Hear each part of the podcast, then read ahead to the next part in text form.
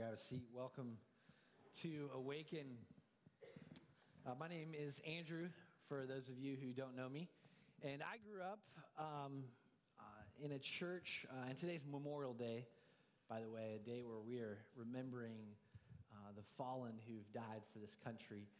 Um, even in, in, my family, I've had six generations in the military in my family. Um, but I grew up in a church where Memorial Day uh, you walked in the sanctuary and is plastered with flags, and the message um, was about a lot of things, but you left a little confused, wondering if we were worshiping Jesus or if we were worshiping America. And this isn't an indictment on Memorial Day in any way, but I think it does bring us to our series that we're currently in. We're currently in week two of a series, What the Bible Doesn't Say what the Bible doesn't say. And we can confuse people with our words and sayings, just like we could confuse people if they walked into a church and all they saw were American flags. They'd wonder what we really stood for, if we stood for King Jesus or if we stood for America. And we confuse people all the time with, with words, sayings that aren't in the Bible. Last week we looked at one of those.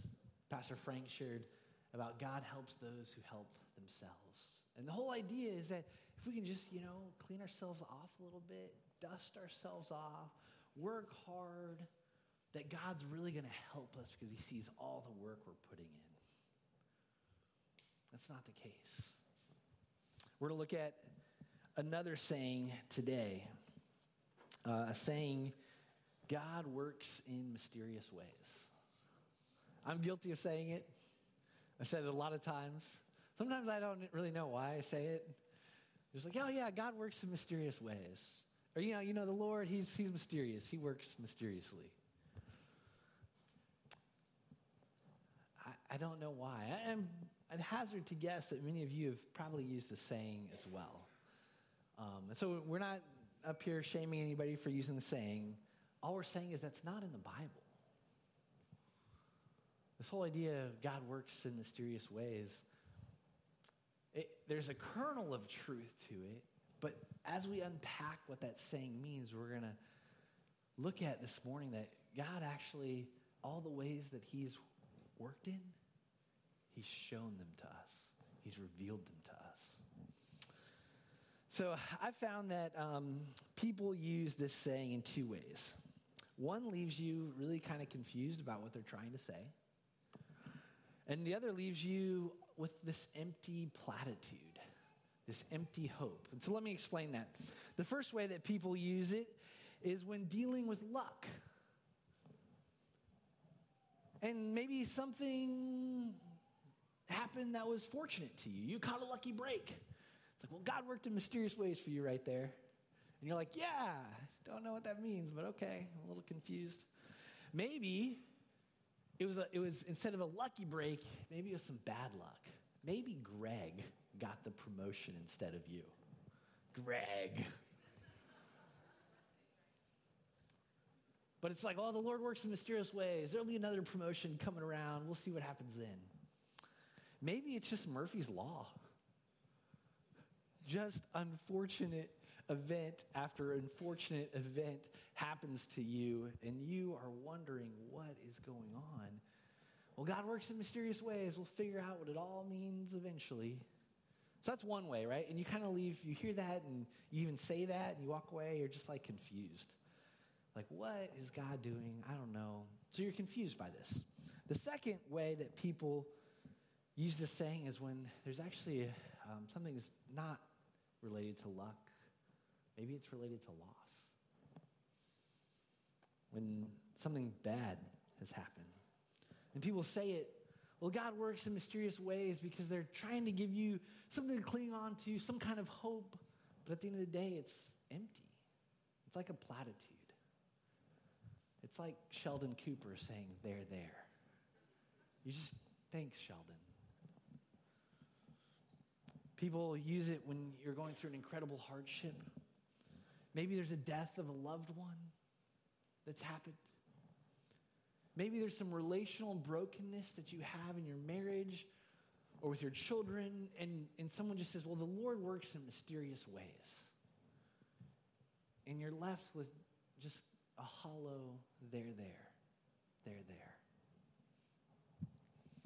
So we're going to unpack what that saying is about. My hope is that as we do that, it'll give you hope for how God really does work. Um, just a reminder, this is a Q&A teaching.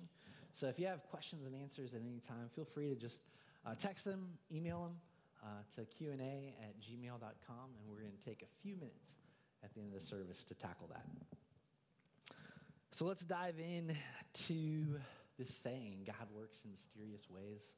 Um, so let's look at the word mystery, because that seems to be what this whole saying revolves around. So the word mystery is used 27 times in Scripture. Um, in classical Greek, how the Greeks used it is it was meant to convey a hidden thing, a secret, something cryptic. So kind of like how we use it today, maybe. Uh, but the favorite use of the word mystery was in the prominent place of the Greek oracle on one hand and Greek mystery religions on the other hand. And this is important because in the ancient world, the oracle was the one place where you went to find answers. Maybe it was a bad harvest, some bad luck.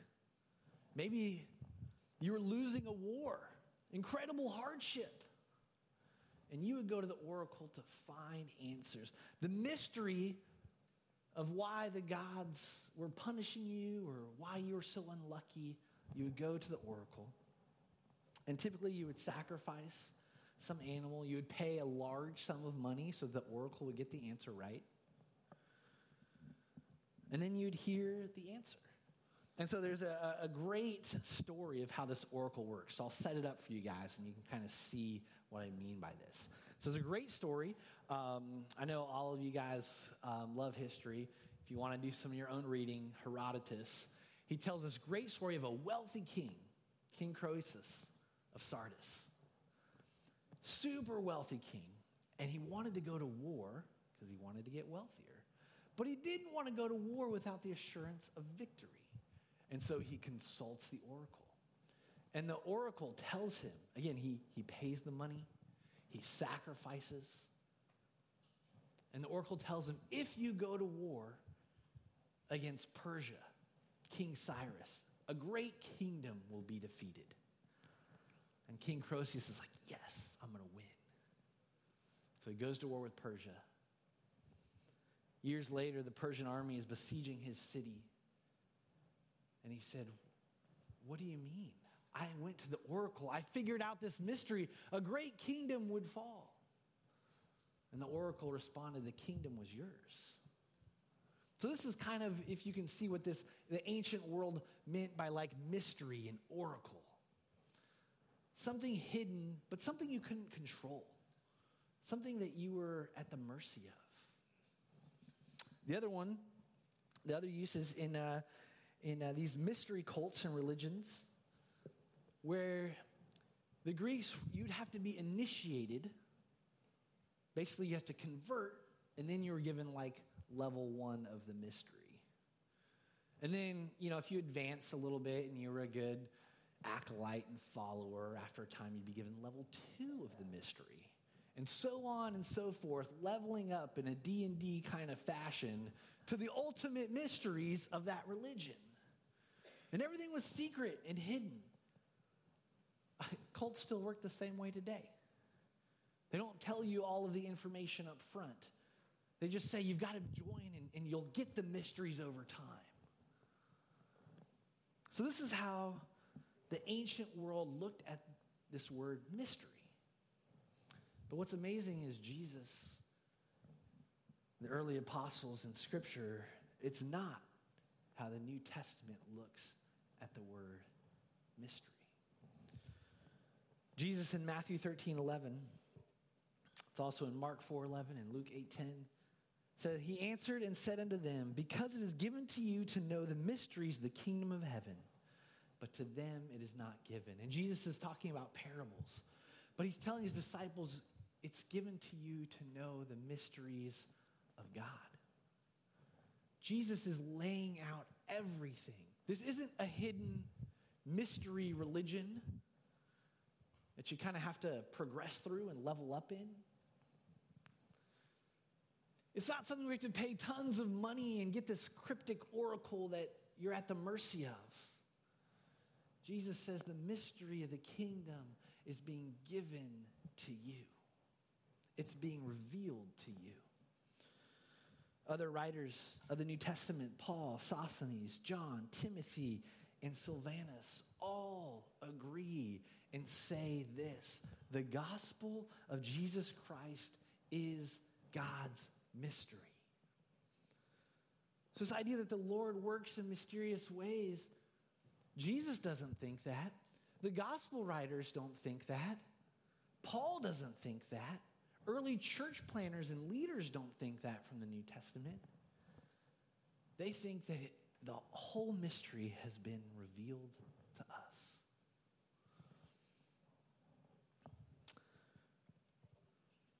Again, the Bible uses the, the word mystery in one singular, emphatic way. God has revealed all the mysteries through his son, Jesus Christ. And the hidden mystery of him and who he was was told by the prophets in the Old Testament. It was revealed in the person and work of Jesus Christ and is preached on Sabbath after Sabbath after Sabbath. So God's people would know the mysteries of his rich love towards them.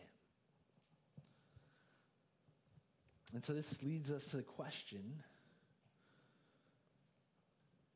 and again, it, it leads us to the question of does, how does knowing the mystery of God help us? Because again, brings us back to our saying, God works in mysterious ways. There's something there when we say that we don't know. But that's not what the New Testament says. That's not what Jesus says. that's not what the writers the New Testament say. They say you know the mysteries. And again, what is that mystery? Jesus Christ died for your sins. And that truth is not something you need to pay for. It's not cryptic. It's not secret. It's not something you're initiated to and leveled up in.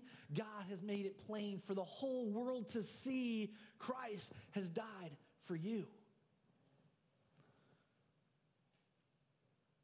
By raising Christ from the dead, God has put an end to one of the most mysterious questions of all Is there a God? So, again, we come back to this question how does knowing this mystery help us? There's still things that we can't explain about God.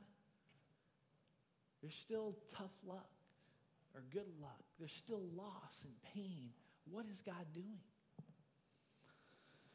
I think three things are going to help us. Number one, how does knowing the mystery help us? It helps us to know the gospel. Number two, it gives us a reason to worship. And number three, it gives us an ethic, an ethic for suffering. I'll say them again. How does knowing the mystery help us? It lets us know the gospel. It gives us a reason to worship, and it gives us an ethic for suffering. We're going to tackle all three of those points. Um, we're going to do that by looking at the book of Romans. And so, this is not a study on Romans. This is um, uh, we're going to look at Romans from a 30,000 foot view for a few minutes, and then we're just to dive into two or three verses, two or three sections of verses that have this word mystery in them. So, uh, first thing you know about Romans is it was written from Corinth about 25 years into Paul's ministry. So, Paul's been uh, a pastor and church planner for 25 years. He's pretty seasoned at this time. Um, Paul is actually writing Romans as a support letter um, to the church in Rome, a church that he's never visited, but that his disciples and the people that he's done ministry with have planted. And Romans does two things it clarifies what the gospel is, and then it asks for support. Paul asks for money so that he can go and continue to share the gospel with the people who have not been reached.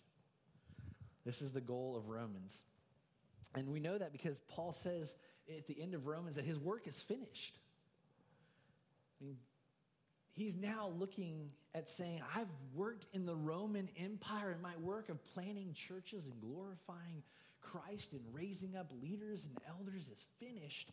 What is Paul setting his sights on? It's a great question for us today, right? We work 25, 30 years at jobs. At the end of that job, when we're done, what are we setting our sights on? And Paul said, There's people in this world that need to be reached. That is what I'm setting my sights on. His work is finished, and he's going to take the gospel. He wants to go to Spain, and it says he wants to go to the ends of the earth. So, what's cool in the ancient world, the ends of the earth were defined by the pillars of Gibraltar. Basically, when you sail out of the Mediterranean into the Atlantic, the ancients believed that was the ends of the earth. And Paul is saying, I want to go to the unknown. I want to take the gospel to the unreached. I filled up the glory of God in the horizon of the Roman Empire, and now I want to go beyond that. Paul's work is finished.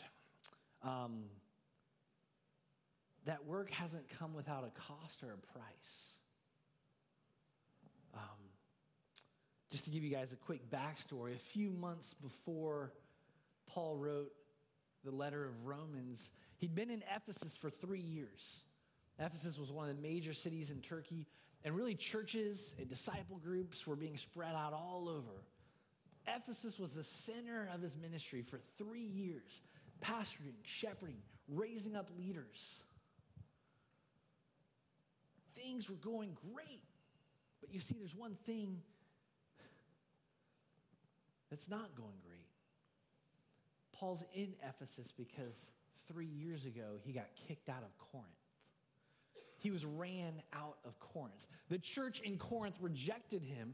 They rejected him being a pastor, and they said, Leave. We'd rather have super pastors trained in Greek rhetoric, able to entertain large audience. We want to go from house churches to theaters. And so we don't need you here, Paul. Leave. Something was going so great in Ephesus, but in the back of Paul's mind, there's also something that's gone so terribly wrong.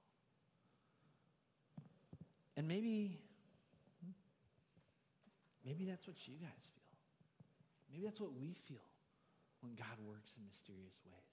Maybe in our lives, things are going really great except for one thing. One thing is really hard, one thing is going really poorly, and we're just wondering, God, what are you doing here? Because I don't see the answer, and I don't see the end, and I'm not sure. This is Paul's life. Something is going so great, but something has gone so wrong, and it hurts. I think we can relate. But what happens is Paul decides that enough is enough. And I've got to journey back to Corinth. And so he sets out to write Second Corinthians to them. And he has a return trip. He meets some of his friends. And then he receives a letter from Corinthians. After three years, they've said, Paul, we messed up. Paul, we kicked you out. Paul, we didn't like what you had to say. Paul, we thought our way was better, but we want you back as a pastor and shepherd. We want you to lead us again. And Paul rejoices and he comes and spends another three or four months in Corinth, and that's when he writes the letter to Romans. I think sometimes that's how we are with God. We kick God out of things in our life. And then when it goes so poorly, we welcome him back in. And it's so mysterious to us because God should be king already. And when we make him not king, we make ourselves king, things tend to go off the rails. And so Paul writes a letter to Romans. And in Romans 16, there's some cool things that happen. And that's where we're going to pick up with one of our first texts. But before we do, in this closing chapter of Romans, Paul writes in this church of Rome, and, and he mentions a lot of people. And what's awesome about those people is 14 out of those 27 people, more than half are women. It's amazing. They come from all socioeconomic backgrounds, they come from all races, they come from all classes. Paul's writing a church that's composed of every part of society. And so, what he does in Romans is he addresses, again, the gospel. And the two big problems in the gospel are this the problem of sin, which the Jewish people knew and understood because their national history. Paul addresses that. But the other problem that Paul addresses in Romans isn't sin, it's ignorance of sin. You see, the, the nations, pagans, didn't know about sin. They didn't know that there was one true God that you were supposed to worship. So Paul has to address both problems. He has to address sin and ignorance in Romans. And he does that with one big answer, Romans 8:28.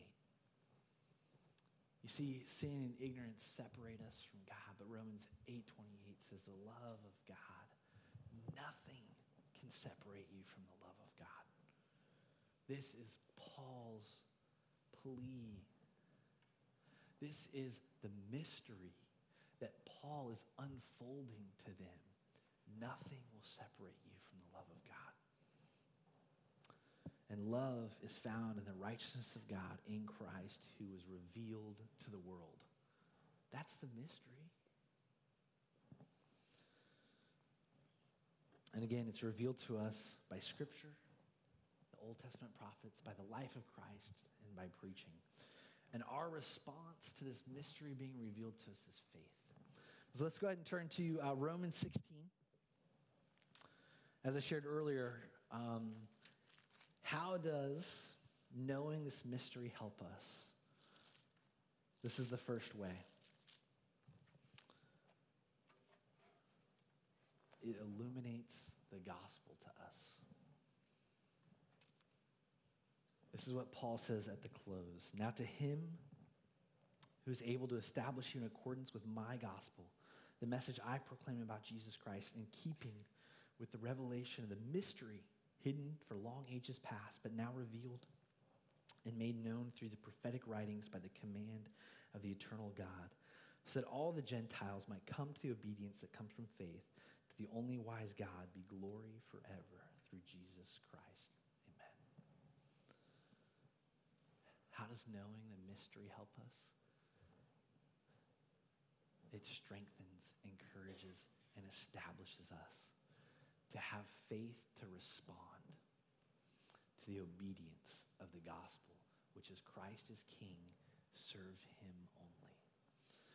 Again, Paul get, closes Romans and gives this theological arg- argument that the gospel is revealed truth, not human wisdom. We don't stumble upon the mystery. We don't discover it. We're not like people picking up the clues and saying, aha, we're not Sherlock Holmes chasing after Moriarty here, but we are revealed it by God. It was something that needed to be discovered. The secret was kept through a long time, but God revealed it in Christ. And this is what we have to understand. Please understand this. Silence from God is not God depriving you.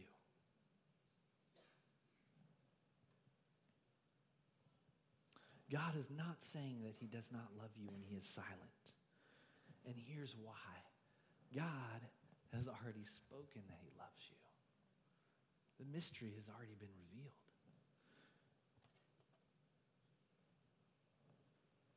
The nations are being reached because Christ turned the power structure of Rome upside down and was executed for our sins. And only God will receive glory for this. It's the greatest mystery, and it's been revealed. The second reason how does knowing the mystery help us? Knowing the mystery helps us and gives us a reason for worship. If we turn over to Romans 11, Romans 11, 25 through 32.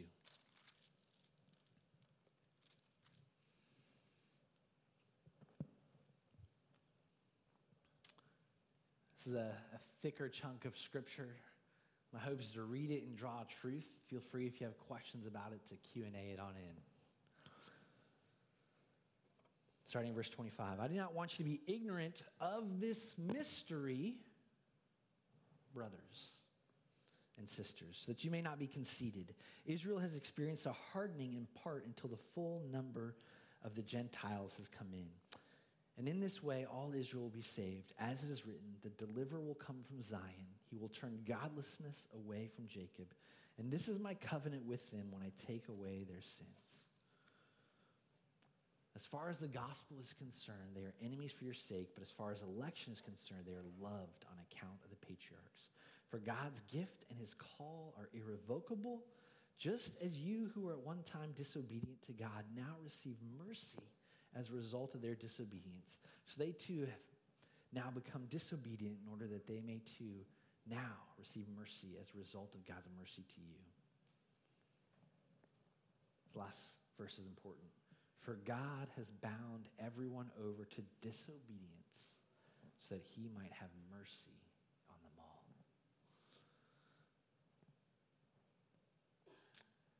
Again, Paul starts with the word mystery, lovingly saying, I want to reveal this to you, brothers and sisters, so that you don't become conceited. God's saving purpose is on display, and you didn't do anything. It was revealed to you in Christ. The mystery of the gospel is that us, the nations, the Gentiles, are grafted in to Jesus Christ. This is what John 15 says.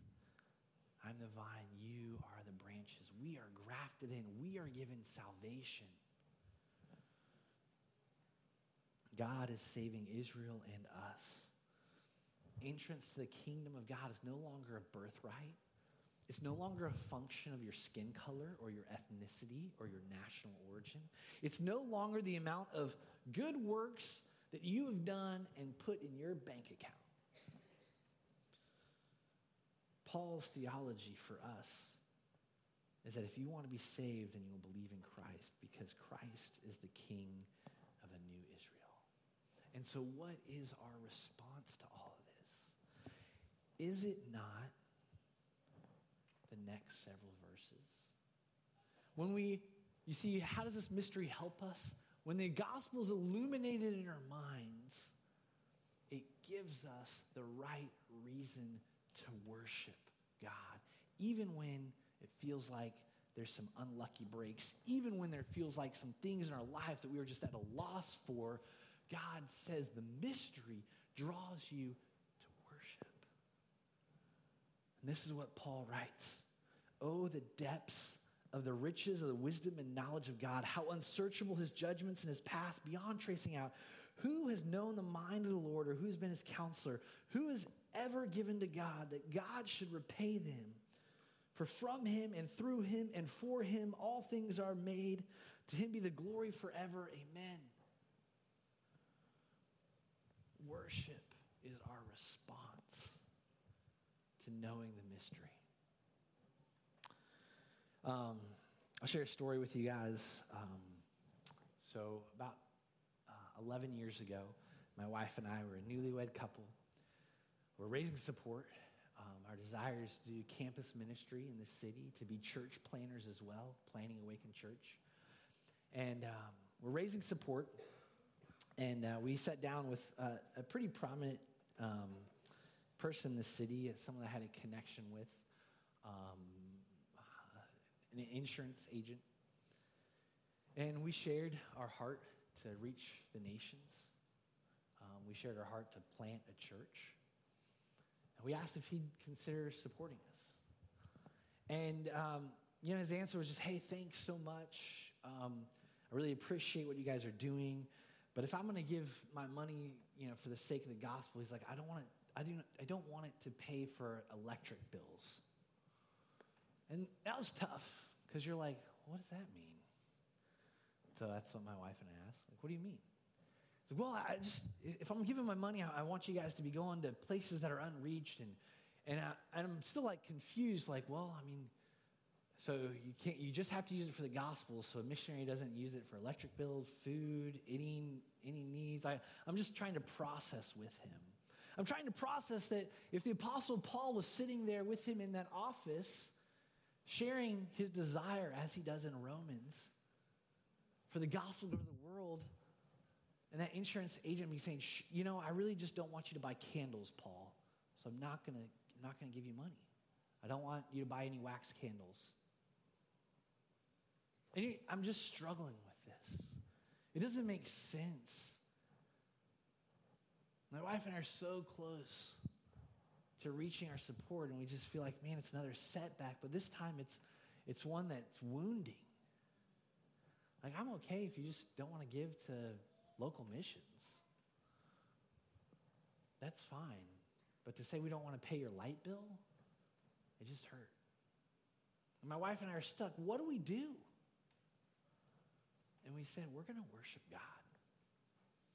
So we went back home, we cried a little bit, we talked a little bit, but we worshiped God together. We prayed, we remembered the gospel was why we we're doing this. You know, I think there's some people too that that was a story from my life, but maybe there's some of you out there right now, you have issues with God because you're confused about what He's doing in your life. Or maybe you just feel empty because He should be telling you what to do, or, or He should be making the situation better. Isn't that one of the questions that we struggle with? God works in mysterious ways. The question underneath that is God, you should be making things better for me. That's really what the question is when we say that. That's what our emotions are. And God says, My ways are not mysterious, they're revealed in Jesus. They're revealed in salvation. Will you choose to worship me or not? Understanding God's mystery of salvation gives us a reason to worship. The last scripture, um, and again, how do we respond to knowing the mystery? Number three is it gives us an ethic for suffering, for being a living sacrifice. The very next verses, Paul shares this Romans 12, 1 and 2. Therefore, I urge you, brothers and sisters, in view of God's mercy, to offer your bodies as a living sacrifice, holy and pleasing to God. This is your true and proper worship. Do not conform to the pattern of the world, but be transformed by the renewing of your mind. Then you will be able to test and approve what God's will is, his good, pleasing, and perfect will. As I shared earlier, we didn't have time to study all of Romans. We took a 30,000 foot view. But in Romans 1, we saw the world come apart because they worshiped something else. They were ignorant of the true God. Then we read in, about the Jewish story, and their nation falls apart because they are sinful and continued to sin. Both pagans and God's chosen people rejected him, exchanged God's glory for lies and other religions. And God says he gave humanity over to whatever humanity wanted to worship.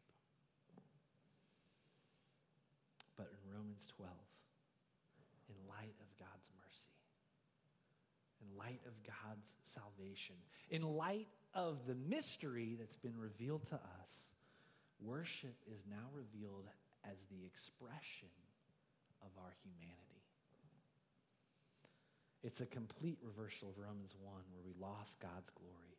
Now in Romans 12, we can see God's glory and recognize his will. And his will is to love and to sacrificially endure non conformity to the world. so we can be transformed into the image and likeness of Christ. Again, coming back to the question how does the mystery help us? The mystery helps us to not be like the world, worshiping and pursuing and doing whatever their passions tell them to do.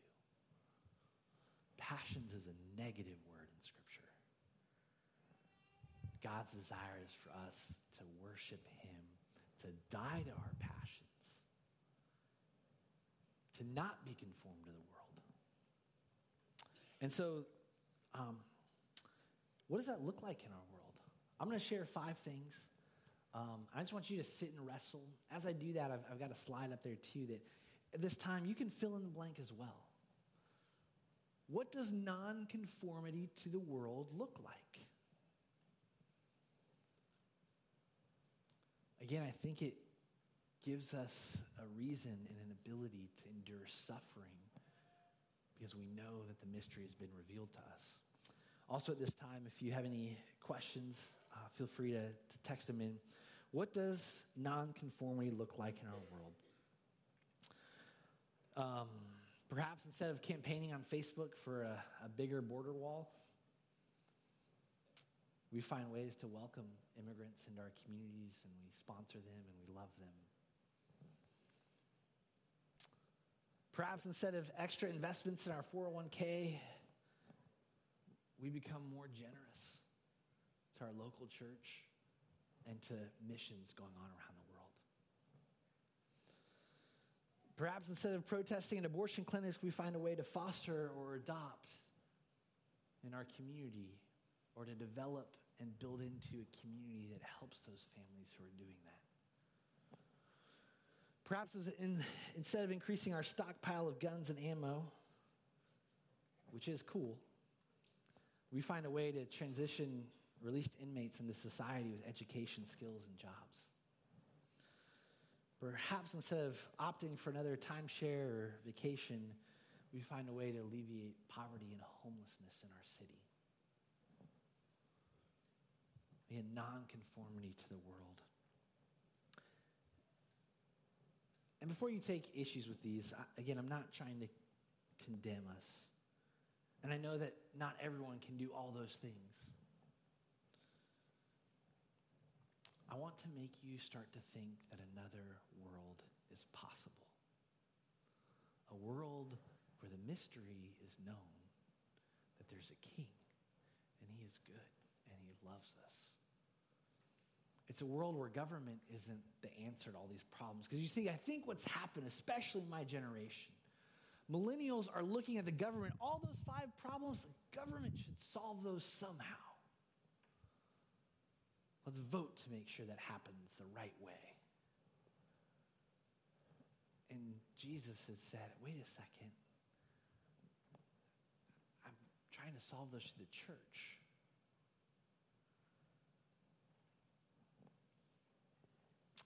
A world where the king reigns, not a government. I Think if we're to take anything from this time, I want you to take away four words. You can put them up, Harlan. The mystery is mercy. You see, the mystery of the gospel is that God was merciful to us. So when we look at what worship is, we're praising Him for His mercy. When we look at how we suffer and having an ethic for our suffering, we remember that Christ was merciful. We can be merciful to others as well. The mystery is mercy. Uh, I'm going to take time to answer a few questions if we got them. So if you have any questions, feel free to, to send them in.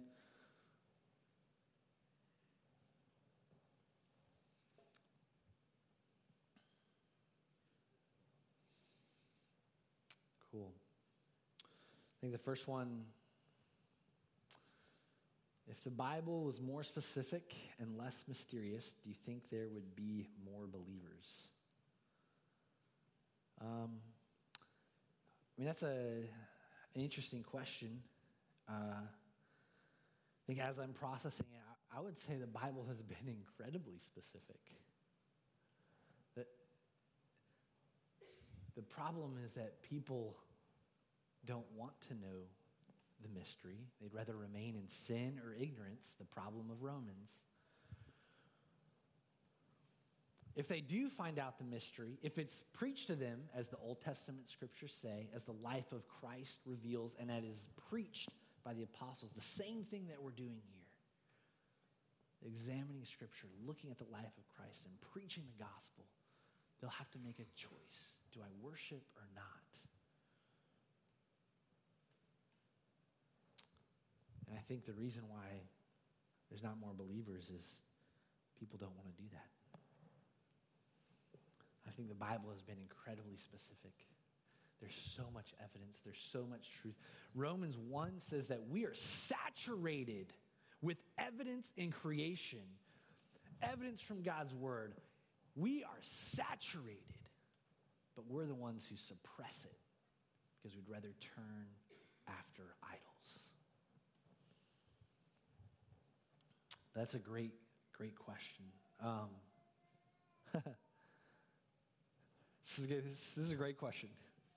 If a person tells us God works in mysterious ways, in one of the common contexts that I shared that it's used or that you've heard, would we be wise to lovingly correct them and explain the revealed mystery of the gospel? Yes, you would. Uh, go ahead and take all 30 minutes, you know, or, or, just say, hey, my pastor talked about that. Let, us listen to this podcast together. Um, no, I, I, do think um, we would be, I think, right, because sometimes we just say it jokingly. But I think that's some of the problem, is we don't know what to say. So like, God works in mysterious ways. No, his, his ways have been revealed in Christ who loves us and so I think the better option to do, because again, I think we say it just to kind of get out of conversation sometimes, or just to kind of put that like spiritual stamp on it. So I think what we can sometimes do is just, hey, tell me what's going on. Why are things so mysterious? What are you struggling with? This lets us care for the person. And I think as we do that, the same thing will happen. You'll have a chance to illuminate the gospel You'll have a chance to worship Christ with them. And then, whatever suffering they're going through, they'll be able to get through it together with community, looking to the gospel. Um, if there's more questions, I'm going to go ahead and tackle them um, via email. So feel free if you're thinking about something or have a question, um, send it in. We'll still tackle it. Um, and uh, let, me, let me go ahead and pray for us. Uh, Father, I, I, thank you that um, the mystery has been revealed to us in Christ. And that, that mystery is mercy. You have shown us mercy. You have shown the whole world mercy. God, would we look at our lives and worship you for that? Would we look at our lives and make room and space to study the gospel? And last, where we look at our lives and whatever we're going through, whatever suffering's going on, we realize that we have a hope and an ethic for that suffering. And that is Christ has been merciful to us. We pray this in the name of Jesus Christ. Amen.